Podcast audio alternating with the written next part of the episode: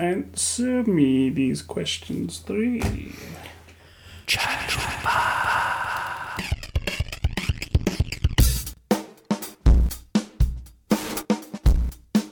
You're listening to the Dunesteef Audio Fiction Magazine.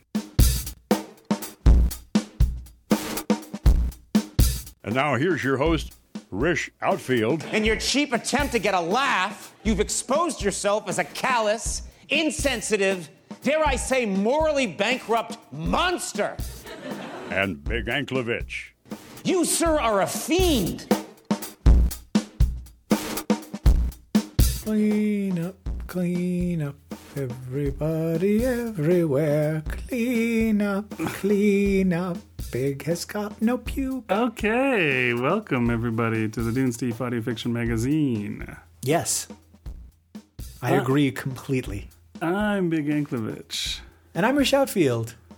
And thank you for joining us once again. As we sit down by the fireside and share another story with you. Today's story is a triple word score contest winner. Have we not gone through these yet? No, we're not even close. oh no. Whose um, idea was this? Whoever it is should be fired, is all I know. I agree. Their life should be at least as crappy as mine. Whoever. Well, we will make sure that that happens. But it would be neat if there was someone out there who looked forward to these triple word score things and it delighted every time it was one of those. I bet you there is one person that is delighted each time that we put these stories out because they were the person that wrote that story. Oh, see, I thought you were getting the. but they had to ask the orderly to turn on and turn off the MP3 player because the straitjacket wouldn't allow them to. Um, yeah, that's a good point. Who is announcer man? Who's the uh, the writer of today's triple word score story contest winner finalist person? Josh Roseman. Well, that's great. Jo- wait, uh, wait, Josh Roseman, the uh, famous trombonist. No, the other one. Oh, okay. Big, remind me what many awesome things Josh Roseman has done for us before. He's done many, many things in the past on this show. Um, he's written several stories for us, including two Christmas stories that we've run the Oh, last he did two the Christmases. Secret Satan ones. Yes, the Secret Sorry, Satan. sorry, Satine. Secret Santa and Secret Santa 2 Krampusnacht were written by Josh Roseman. And he's participated in pretty much every contest that we've done. Uh, inc- was he responsible for that noise I just heard? that was the chair. Oh, okay. Including winning the first contest with his story 27 Jennifers. That was Roseman? That's right. Wow. And we've had several other stories from him. He's even done voices on the show. He's produced a show for us. So he's an all around good fella. I, I understand that he has several Grammy nominations as well, which uh, I think is it's it's really impressive. Boy, don't you think so, uh, announcer man? No, no, just keep digging.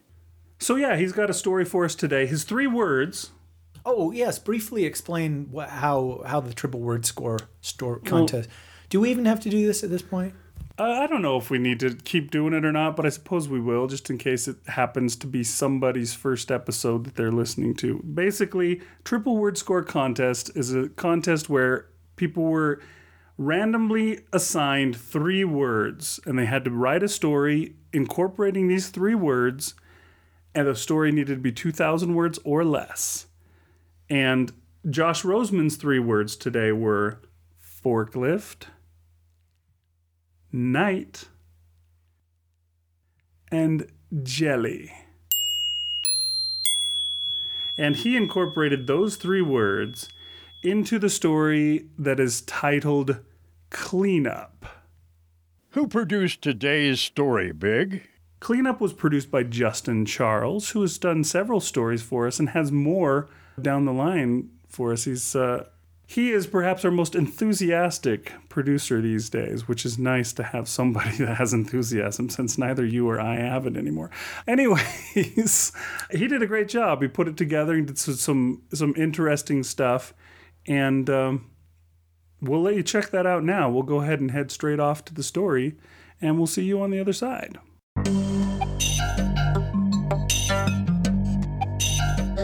Cleanup by Josh Roseman.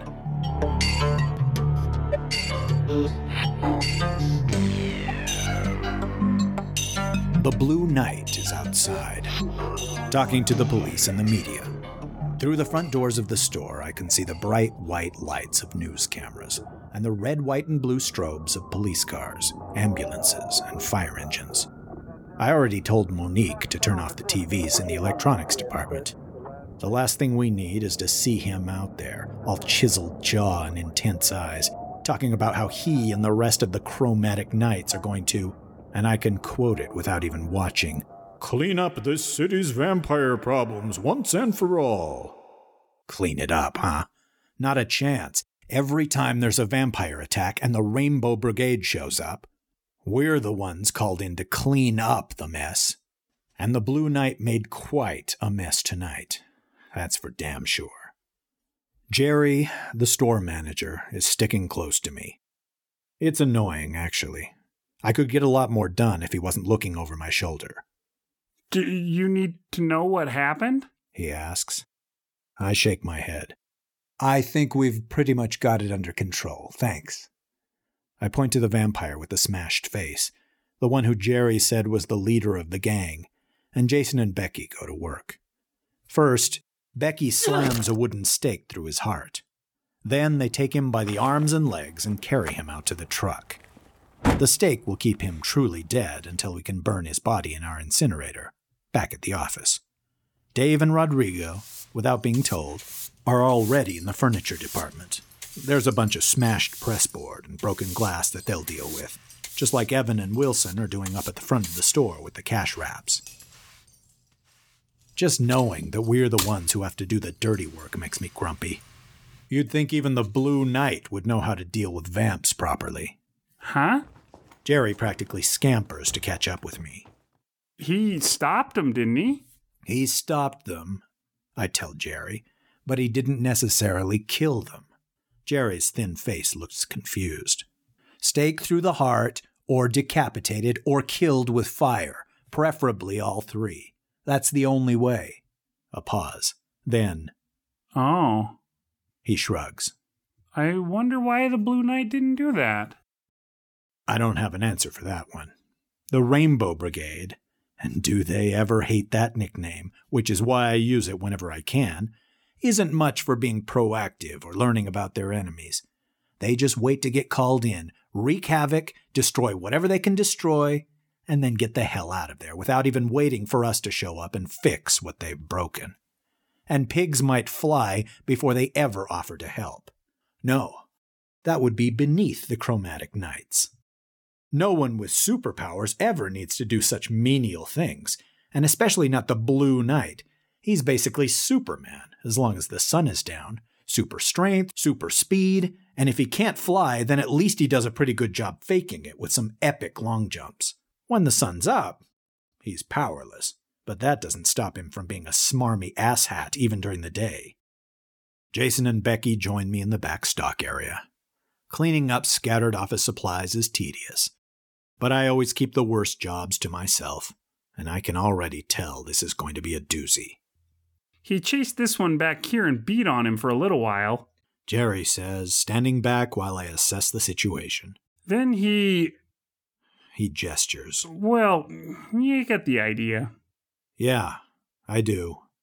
I eye the brownish red stain creeping out from under the forklift. The forklift that's on its side, of course, because woe betide the Blue Knight making my job even the slightest bit easier. Please tell me you have another one of these. Jerry nods and points to the far end of the stock area. Why? Because I don't think all of us working together will be able to lift this thing. Oh, good point. Jerry fishes a key out of his pocket. Here. He says. Thanks. I take the key and toss it to Becky.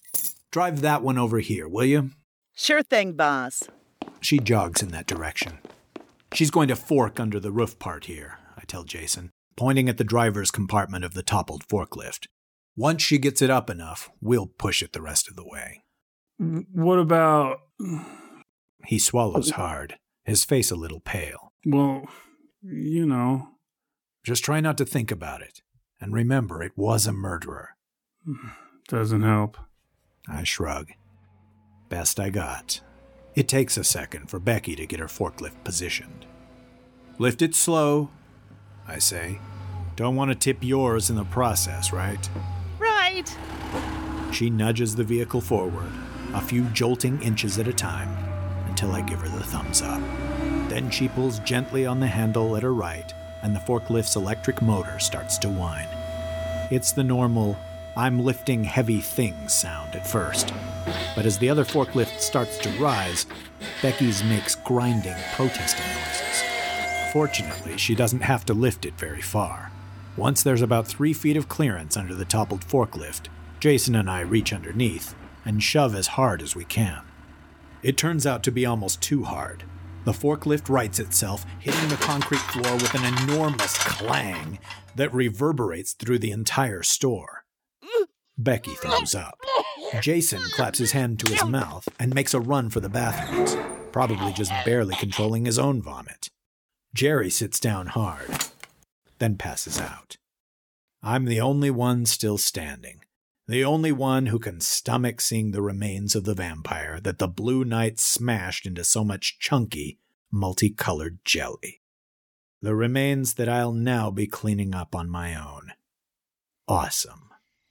It's well past three in the morning when we finally walk out of the store and into the mostly dark parking lot. Jerry's the only employee still there when we finally do. I can't fault his people for having left. They just got attacked by vampires. Why would they want to hang around if they didn't have to? My team is ready to go home too. I don't know about everyone else, but my eyes are pretty gummy, and I'm jittery from all the terrible coffee Jerry kept brewing for us. We wait for Jerry to lock the doors and the security gate, and then Rodrigo escorts him to his car. The rest of us wait by our vehicles. Monique and I came in her ancient Chevy Caprice, and everyone else rode in the van. All our cleaning materials, and the five non pulverized bodies, are in the trailer hitched to the wood paneled Chrysler. You guys good to go? I ask. No problem, boss. Becky's leaning against the driver's side door, she gives me a weak smile. Sorry about the mess. Not your fault. Compared to scraping up the remains of a vampire that was crushed into salsa, mopping her vomit was like a walk in the park. Burn the bodies, get the stuff ready for the morning crew, and then take off, okay? It's late enough. No shit. Dave says. Hey, no offense, but let's not do this again tomorrow night, huh? Right there with you. I give the crew a half hearted wave and then climb into the passenger seat. Monique's already got the motor running by the time my seatbelt is on. Hey, you okay? I'll live. I reach across the bench seat and take her right hand in my left. Just. It's a long day, you know. I know. Her skin is dark against mine, even in the dim, sodium yellow lights of the parking lot. She raises our joined hands to her mouth, as if to brush her lips over my skin, but I resist. What is it? I just mopped up chunky vampire remains and whatever Becky had for dinner. Are you sure you want to do that? I hear the hint of a smile in her voice. I guess you're right. She settles for resting her cheek on my wrist. You're shaking, she says softly. You sure you're all right? I'm fine. It's the crappy coffee, that's all. Let's just go home. I release her hand so I can try to get comfortable in the crevice between the seat and the door, my head cradled in the shoulder strap of the seatbelt. Wake me up when we get there. Then we'll get. I can't stop a small grin. We'll get cleaned up.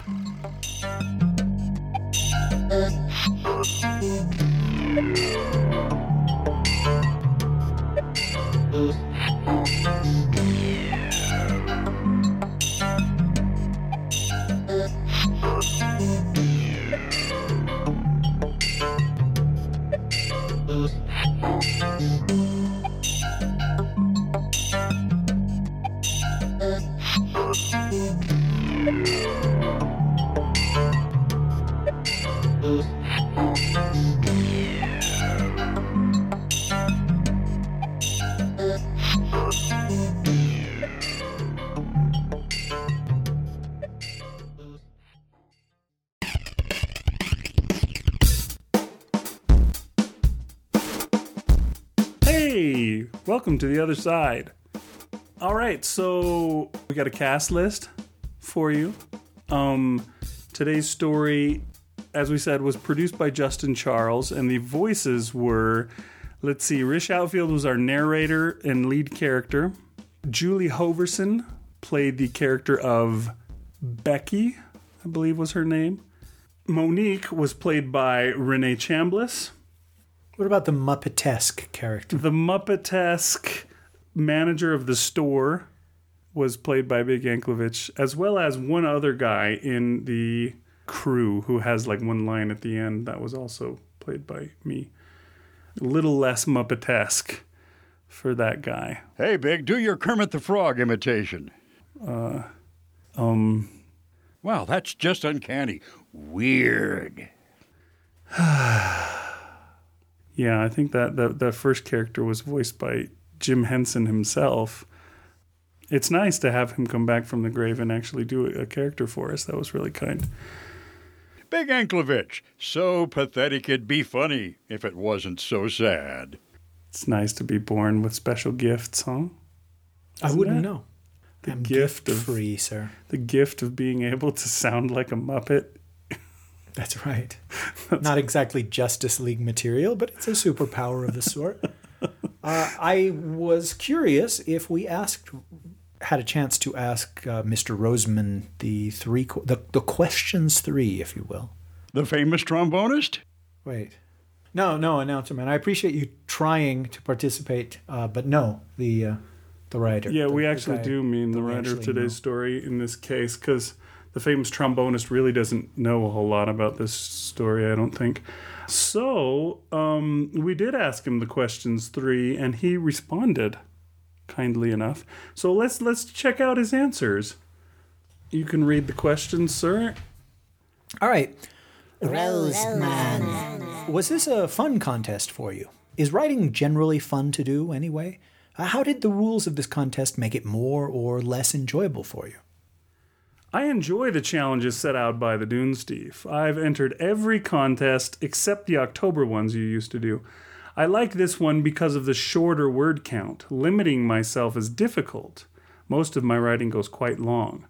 The challenge here was to create round characters and, and a coherent plot in 2,000 words or fewer.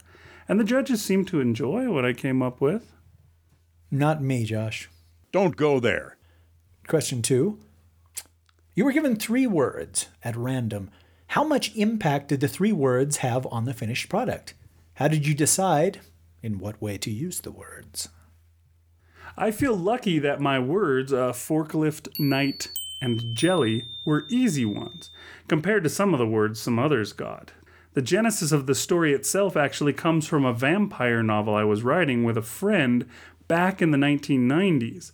I wanted a fight scene in an office depot. So when I thought forklift, I thought, where have I worked that uses forklifts? The answer Office Depot. Jelly was easy, but night was more difficult until I decided to create the Chromatic Knights. A bunch, of, superheroes who got the job done. But we're kind of dicks about it. Cool. Question three Who's your favorite doctor? My favorite doctor is Brian Lincoln. Oh, wait, sorry. Josh, who's your favorite doctor? Probably Dr. Crusher. I had a, pardon the wording, bit of a crush on her back when TNG first came out. You know, that's funny because I also had a bit of a crush on Dr. Crusher. Did not, you really? Not so much on Wesley Crusher, more on Beverly Crusher. Boy, how times have changed, though, now. the story was a short one. I guess I've mentioned before that if we hadn't limited the word count on these things, we'd still be judging them. but um, True enough. but yes, it does feel like this is Although all the other readers would probably have been done six months ago. It would just be us two still reading them. No, it's just it's embarrassing how little we actually do anymore. The story itself feels like it's part of a, a much bigger universe, and we're just catching like the very corner. We're just getting a glimpse of stuff that goes on. What what what did you classify this as? What kind of story is this? It's like a slice of life, I would say. It's it's a day in the life of the janitor for the uh, the superhero. It's Superman's janitor. A day in the life of his janitor crew. Yeah, it's it's kind of interesting, you know. You think about that. A lot of times you'll see movies, TV shows, and cartoons and stuff like that. And we complained about it with the Man of Steel show how mu- how much unbelievable damage he did to the poor city of Metropolis when he fought Zod.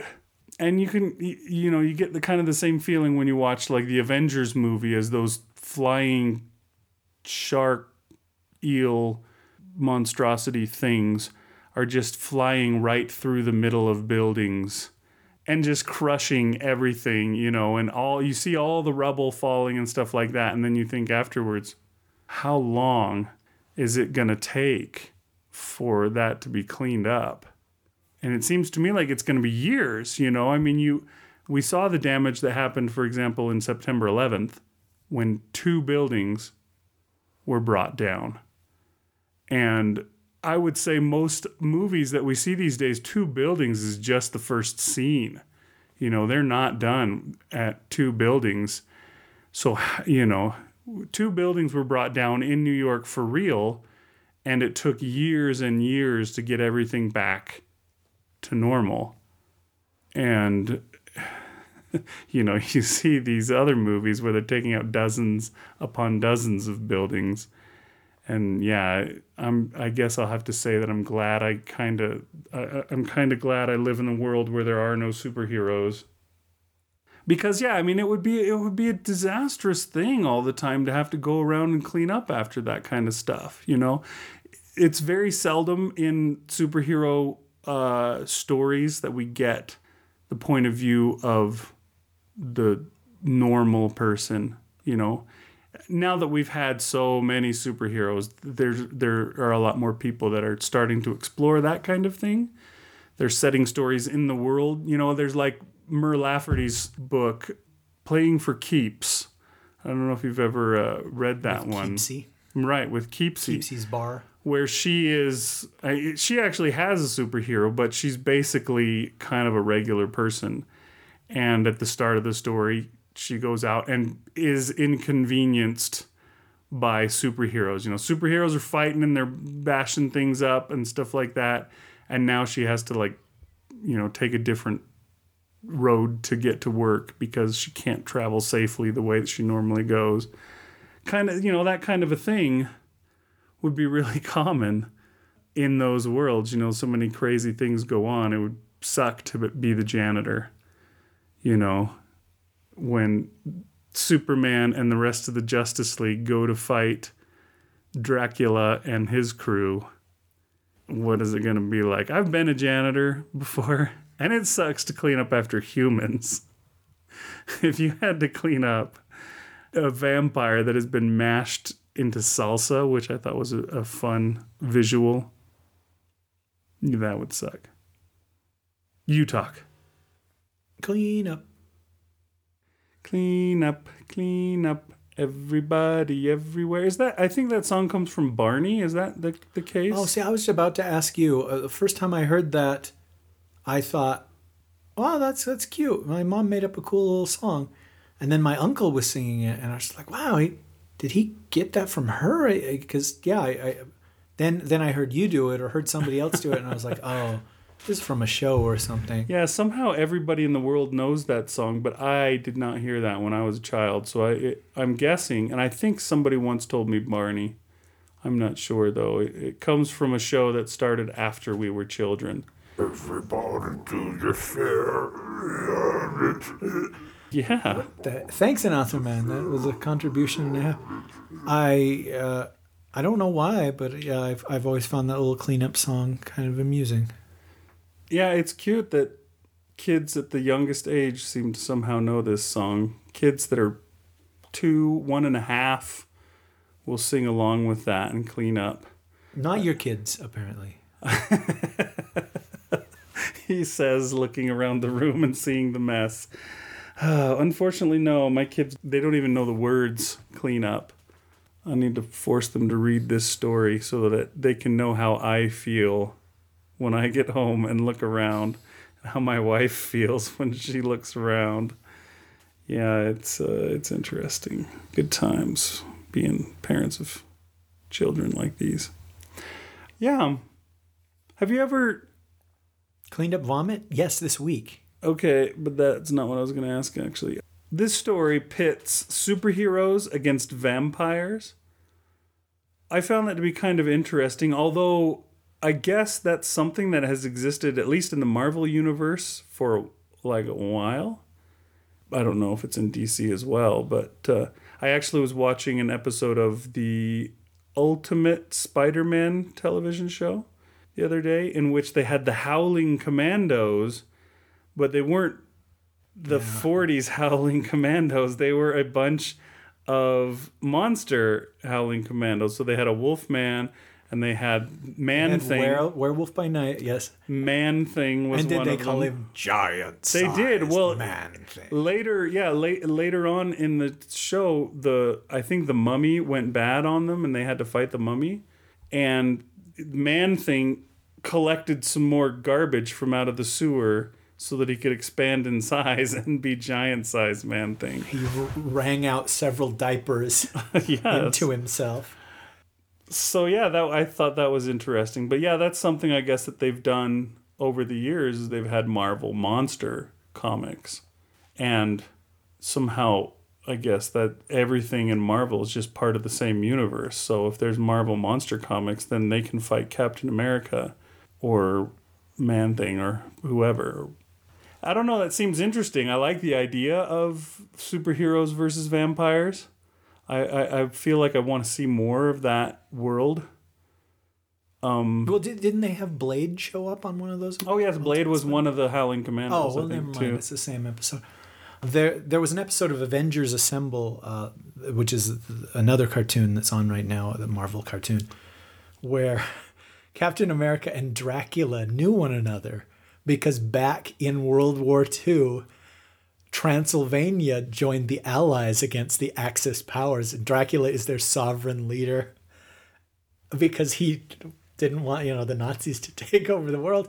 And I just I loved the idea of vampires fighting in World War II for some reason. Oh my gosh, I was so excited about this. And see, all these years later, of course, Dracula had decided to fight the Avengers instead of be a good guy or whatever. Well, But I it's it's like X Men United. You know, sometimes you gotta unite to fight a, a, a larger menace, and then you know once you're done defeating it, you can go back to your uh, your separate places and get back to being enemies again. Yeah, I, I suppose so. But I, uh, it was neat, and I thought that the design for Dracula on that cartoon was really cool.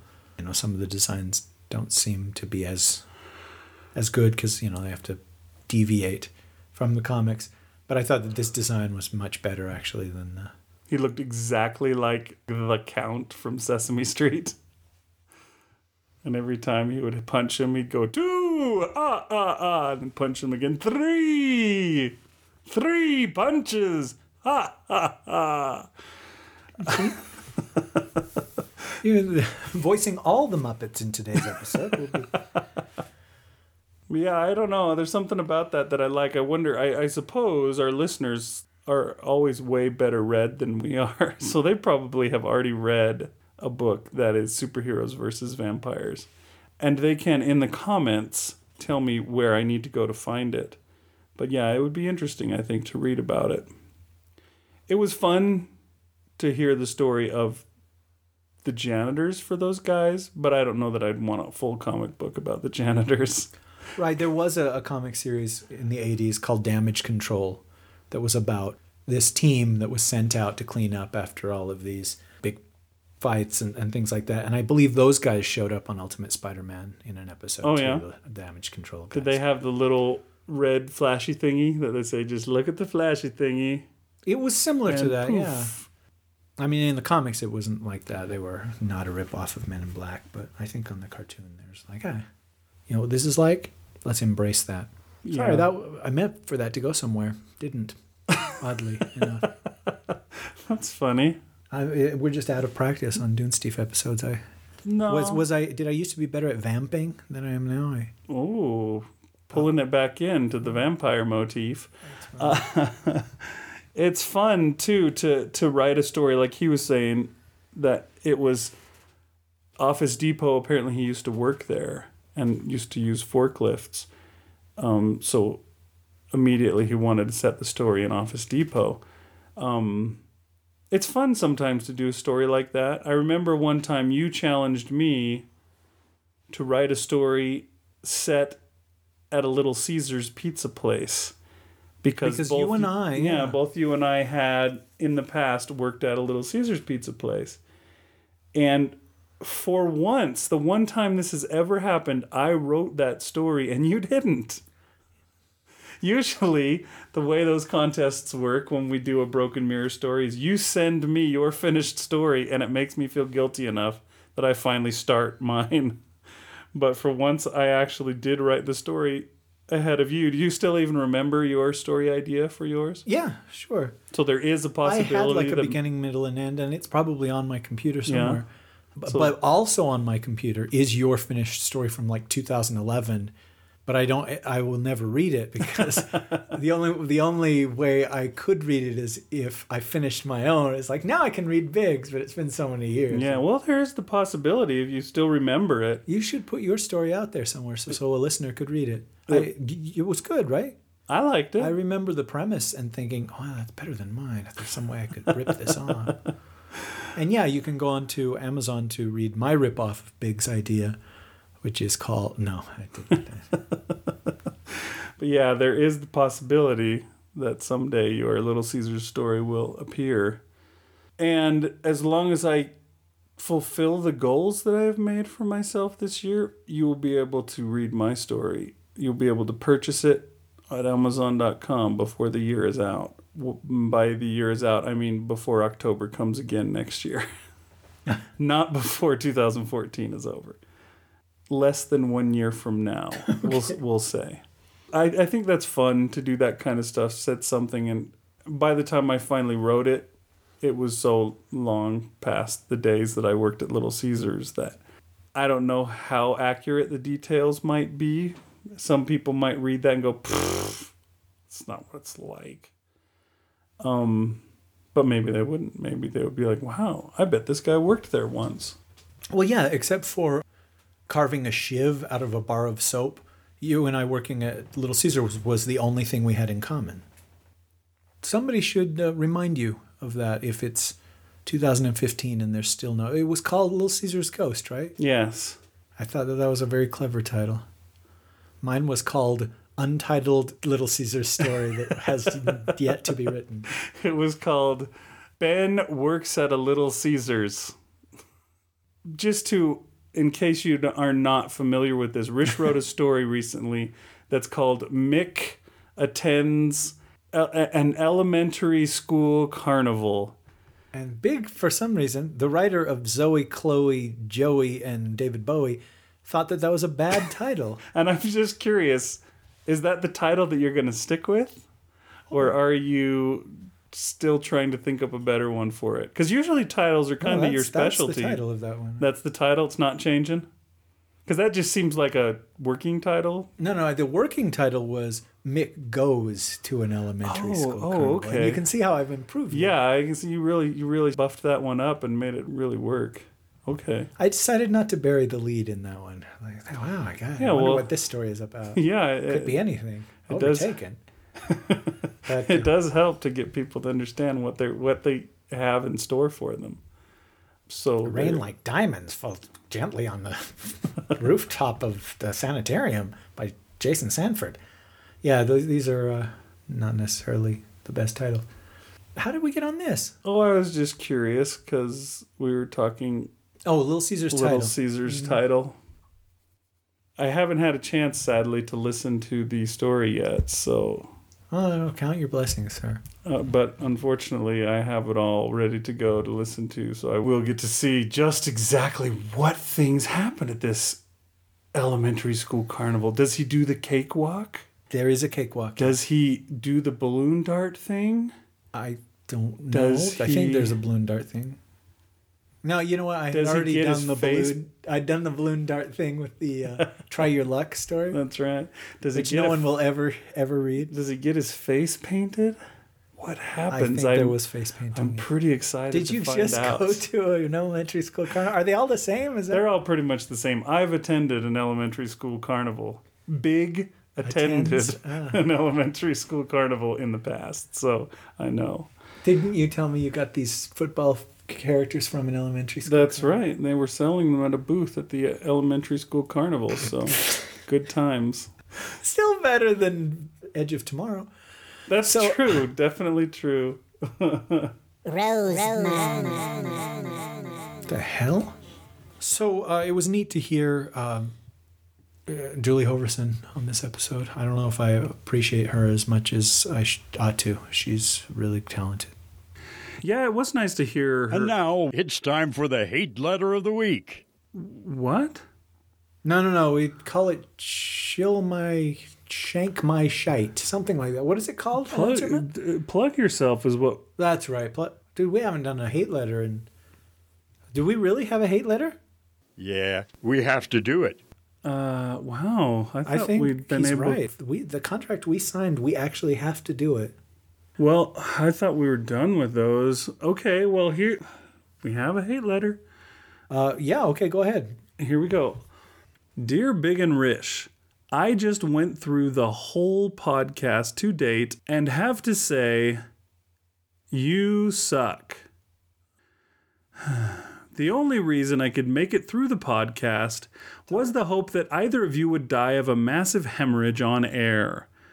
I'm sure that your banter, let alone the voices, have caused more hearing damage than the entire metal music scene. The Dunesteef audio fiction magazine does not cause hearing loss, but sometimes it does make it seem like an option worth considering. Thank you. True enough, announcer man. Thank you. Uh, The the lawyer said he had to say that as well. the Roomba with a voice, R O 8 O T, had it right when he wanted to do away with the both of you. In typical Dunesteef fashion, you fouled that up by switching his personality. Too bad the two of you don't have a changeable personality matrix. That might have prevented this world disaster. Luckily, there is a redeeming quality to the show. Ooh, keep Yeah. reading. It gives the mentally handicapped hope at succeeding, since obviously IQ has no play in your business. I leave you both with this bit of advice stop calling your Little League trophy a parsec. It's shameful and see through. Much like the lingerie your mothers wore for Sir Sean Connery. Oh, come on. Disgustedly yours, the Ghost of John Smith. Oh, well, at least John Smith's still listening, even if it's in ghost form. He's our oldest listener. See, this is so weird. The guy actually must have listened to the. He, I had forgotten completely about the damned robot, and uh, I mean, I, I, I remember there being a robot, but I forgot that we had changed the personality on it. And uh, so, John Smith, uh, the late John Smith, thank you for sending that to us. I, well, what, what word am I thinking of? It sounds a little bit like thank you. Something like that. It does include you, the phrase, I believe. Keep those cards and letters coming, folks. Uh, keep those cards and letters coming, folks. okay, well, thanks for listening, everybody, to this episode of the Dunesteef Audio Fiction Magazine. We hope you enjoyed it. I think we've run our course. We're going to go ahead and let you go your merry way and have a wonderful rest of the day. Hey, thanks one more time to Justin Charles. This guy, he's just gonna. We're gonna have him host the show as well instead of uh, us because uh, he wants to work on it and neither of us do. So yeah. good guy. And uh, thanks to Josh Roseman. The famous trombonist? No, Now the other the one. The other one, yeah. For uh, submitting a story to us today. Is there anything else? No, we'll put like a link to his website, to Josh's website on there, so you can find out what's going on in his world. Thanks for listening, everybody. And remember, dreams don't come true. they are made true? That's right. I'm Big Yankovic. Everybody, everywhere. I'm Rich Outfield. See you later, folks. For you. Oh.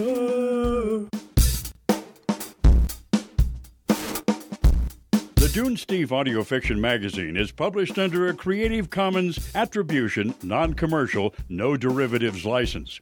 You may share these files with anyone, but you may not charge for them or alter them. Hasta la vista, baby!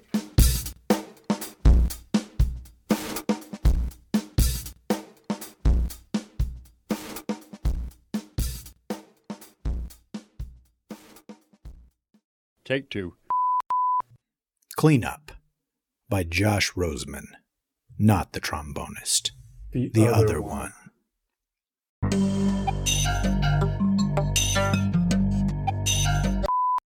In typical Dunesteef fashion, you fouled that up by switching his personality.